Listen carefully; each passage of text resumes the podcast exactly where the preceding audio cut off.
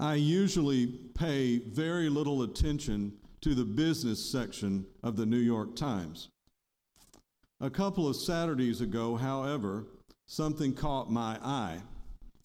I ended up reading how a group of students at my alma mater, the University of the South in Sewanee, Tennessee, had formed the so called Socially Conscious Investment Club. Last year, they produced a, de- a detailed 20 page report and initiated student and faculty resolutions requesting that the university start living up to the sustainability plan it had adopted in 2013. This plan promised community wide consideration of whether the, the investment of the university's $400 million endowment accorded with its values and its commitment to protecting the environment. I won't go into the whole story now. What struck me initially was the contrast between these students and my own generation of Sewanee students back in the late 70s and early 80s. We were, I'm afraid, the me generation in those years, which were after the turmoil of the civil rights and anti war protests of the 1960s and early 70s. It was also after Watergate. For the most part, we weren't actively trying to make the world a better place, but rather we were content to enjoy intellectual and personal pleasures, our own privileged status, and the prospect of successful careers. Like most Episcopalians at the time, we saw no reason to rock the boat too vigorously. After all, women had been admitted to both Sewanee and the priesthood. We had at least a few fellow students who were African American. Weren't we headed in the right direction, we assumed, without activism on our part? More than the students featured in the recent New York Times article, we naturally deferred to authority, thinking that all was more or less right with the world.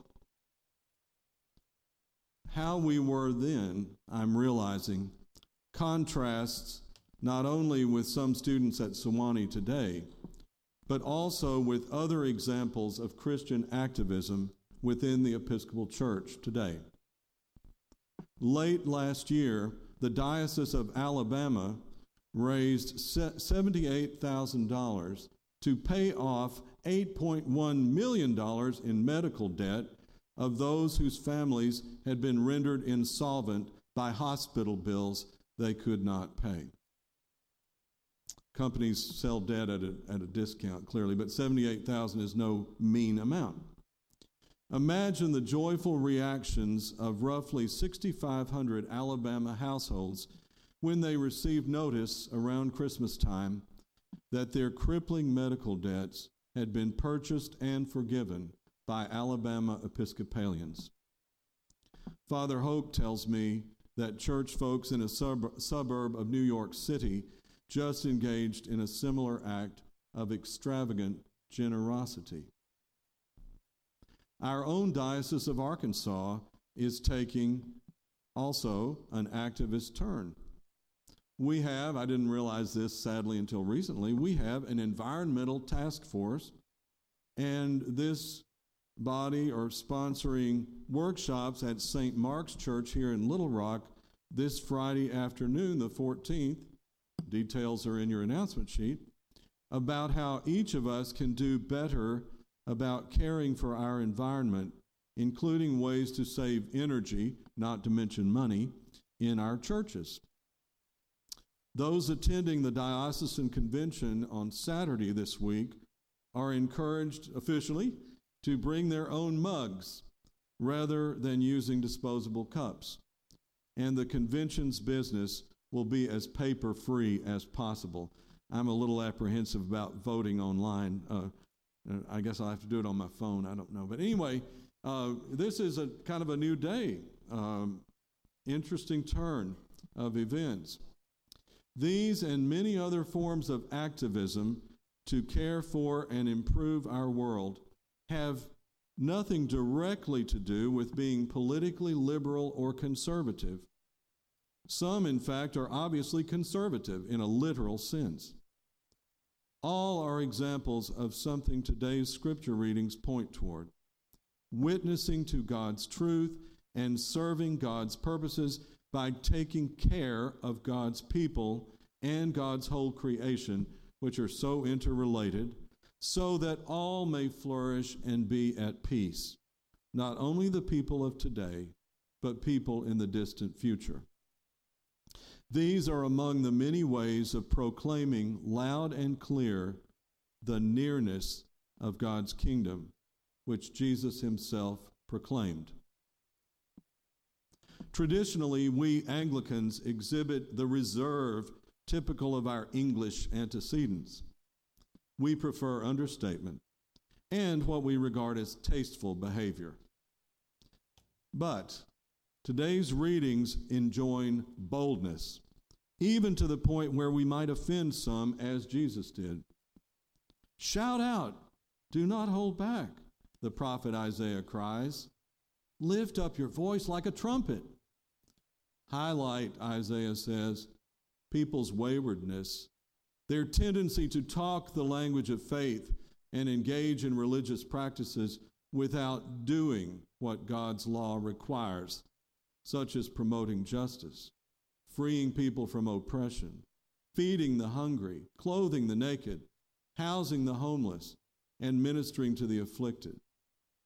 By fulfilling God's will with such righteous deeds, the prophet tells us, our light shall rise in the darkness, and our gloom shall be like the noonday. Our Lord may well have had that Isaiah passage in mind when he told his listeners there by the Sea of Galilee, You are the light of the world, you are the salt of the earth. Don't hide your light under a bushel basket. Don't fail to season the world around you.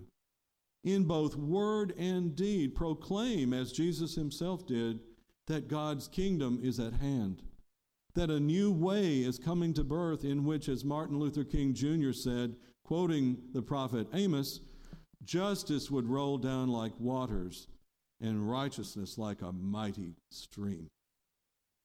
The day's here. The problem with the scribes and the Pharisees, Jesus pointed out, was that, so to speak, they were too hunkered down over their prayer books to the point where they used them to escape dealing with the harsh realities of life under the occupation under occupation in the Roman Empire. For the scribes and the Pharisees, keeping the letter of the law was enough. They were not among the blessed whom Jesus described at the beginning of this Sermon on the Mount, right before today's gospel, those who hungered and thirsted for righteousness, who wanted above all for God's will to be done on earth as it is in heaven. The scribes and the Pharisees were a bit more selfish than that. I know I am. Many of us probably are. Most sadly, the scribes and the Pharisees didn't, and maybe we, do not believe Jesus' proclamation, I mean, really believe it, that the kingdom of heaven is at hand. It's right here, it's upon us.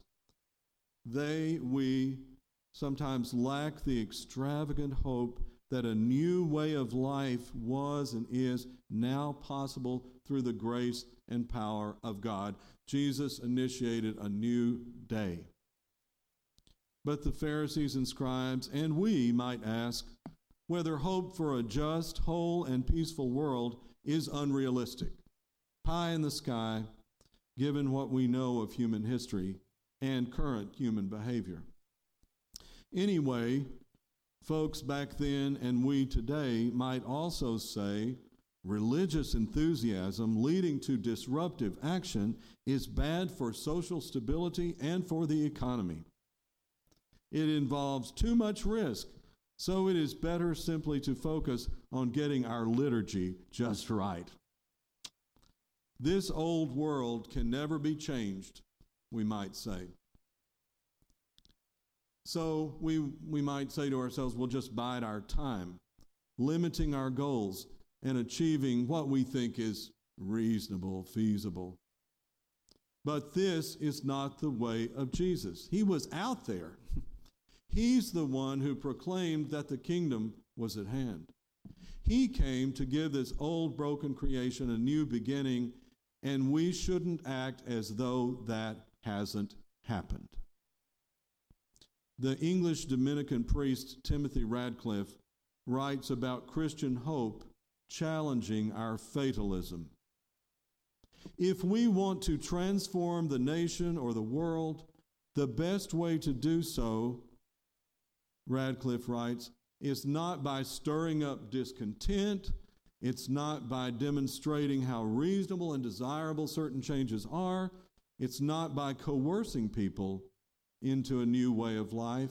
It's by inspiring people, more by our example than by our words.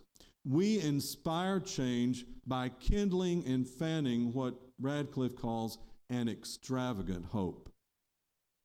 For example, he asserts that it is not unrealistic to maintain that we can eliminate extreme poverty. As Christians, we should refuse fatalism and try to achieve the end of extreme poverty, he says. As Christians, we have no special economic or political insight into how this may be done, but we may perform signs that speak our hope. We may we can move in a kingdom direction.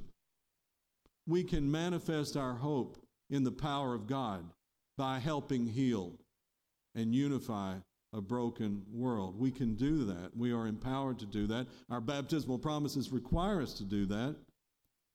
It requires imagination and boldness.